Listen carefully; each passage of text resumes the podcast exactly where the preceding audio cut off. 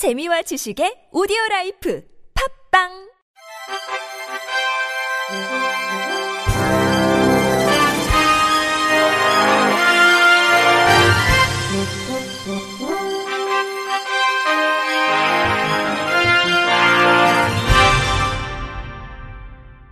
청취자 여러분 안녕하십니까? 5월 5일 화요일 어린이날에 보내드리는 KBIC 뉴스입니다. 정부가 어제부터 시급한 지원이 필요한 계층을 대상으로 긴급재난지원금 지급에 들어갔습니다. 현금을 받는 대상자는 기초생활보장 생계급여, 기초연금, 장애인연금 수급 가구 중에서 주민등록표상 세대주와 세대원 모두가 수급자인 가구입니다. 두 개 이상의 급여를 중복해서 수령하고 있는 경우 생계급여, 기초연금, 장애인연금 등록 계좌 순으로 현금이 지급됩니다. 현금 수급 대상자에 해당하지만 지급 계좌에 오류가 있는 경우 관할 지방자치단체에서 오류 계좌를 최대한 신속하게 검증해 오는 8일까지 현금 지급을 완료할 계획입니다. 한편 현금 수급 대상자에 해당하지 않는 국민들은 11일부터 소지하고 있는 신용, 체크카드에 포인트 충전 신청이 가능하며 18일부터는 읍면동 주민센터나 지역 금고은행에서 지역사랑 상품권이나 선불 카드를 신청하면 됩니다.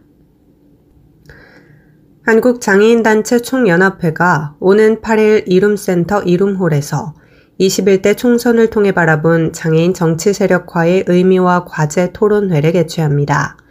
장애계가 생각하는 장애인 정치 세력화의 의미를 짚어보고 국회에 진출한 장애인 비례대표가 당 차원의 공약을 넘어서 새로운 아젠다를 제시할 수 있도록 장애계와 적극 소통하는 자세와 역할에 대해 논하기 위해 마련됐습니다.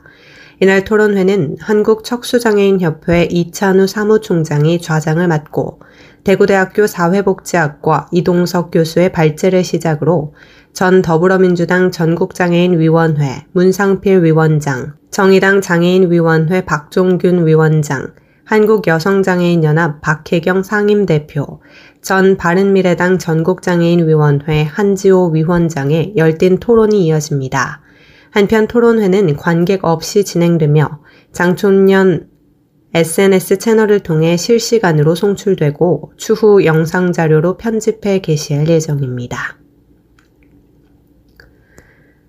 한국장애인개발원 최경숙 원장이 의료기관 평가 인증원의 지목을 받아 임직원들과 함께 덕분에 챌린지를 참여했습니다.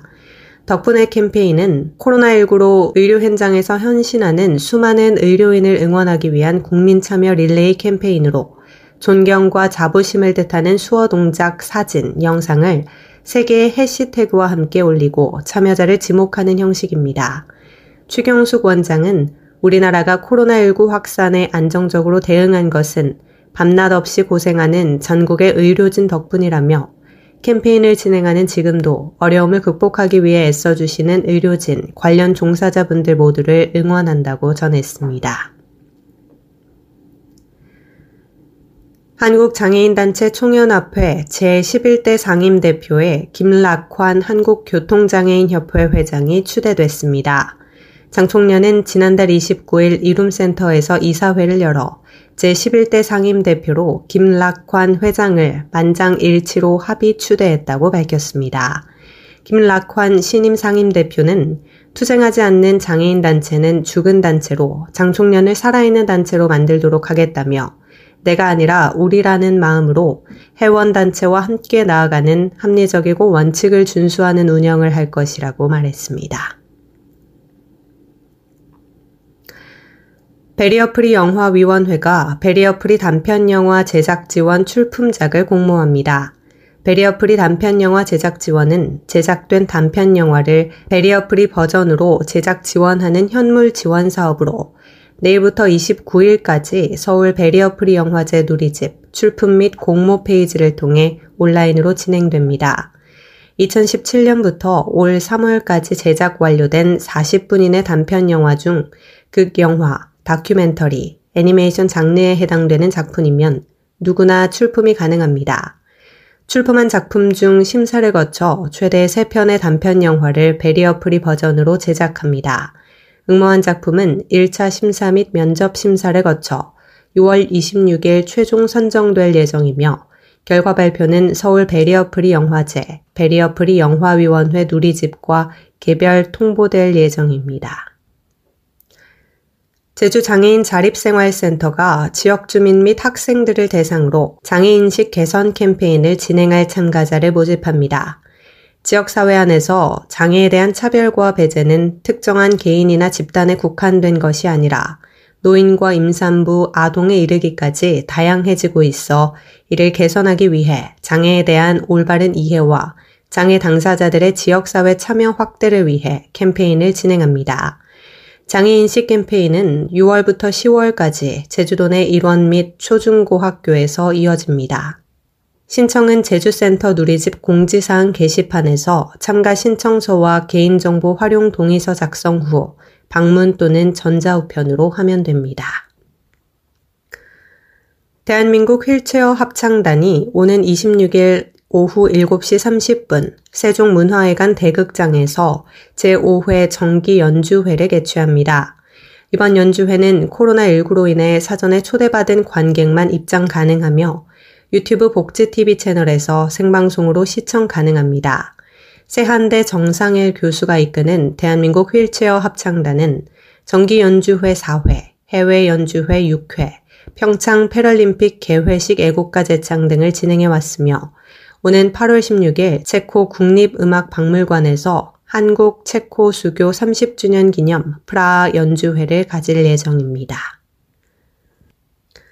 충남대병원이 어제 병원 행정동 3층 세미나실에서 장애인 연주단원 임용장, 지휘자 위촉장 수여식을 열었습니다. 현재 단원은 비올라, 클라리넷, 바이올린 연주자 총 3명으로 이들은 충남대학교 병원 장애인 연주단 소속으로 활동합니다. 공공의료기관에서 장애인 연주단을 창단하는 건 이번이 처음이라고 병원 측은 전했습니다. 윤환중 원장은 병원과 사회 전반에 희망의 메시지를 전달할 수 있을 것이라며 공공의료기관으로서 장애인 고용 확대를 위한 선도적인 역할을 하게 돼 기쁘다고 말했습니다. 끝으로 날씨입니다. 내일은 전국이 대체로 맑은 가운데 새벽에 제주도 지역에 비가 잠깐 내리겠습니다. 내일 아침 최저 기온은 9도에서 16도, 낮 최고 기온은 18도에서 30도가 되겠습니다. 바다의 물결은 서해 앞바다 0.5m, 남해 앞바다와 동해 앞바다에서는 0.5에서 1.5m로 일겠습니다. 이상으로 5월 5일 화요일 KBIC 뉴스를 마칩니다. 지금까지 제작의 이창훈, 진행의 조소혜였습니다. 고맙습니다. KBIC.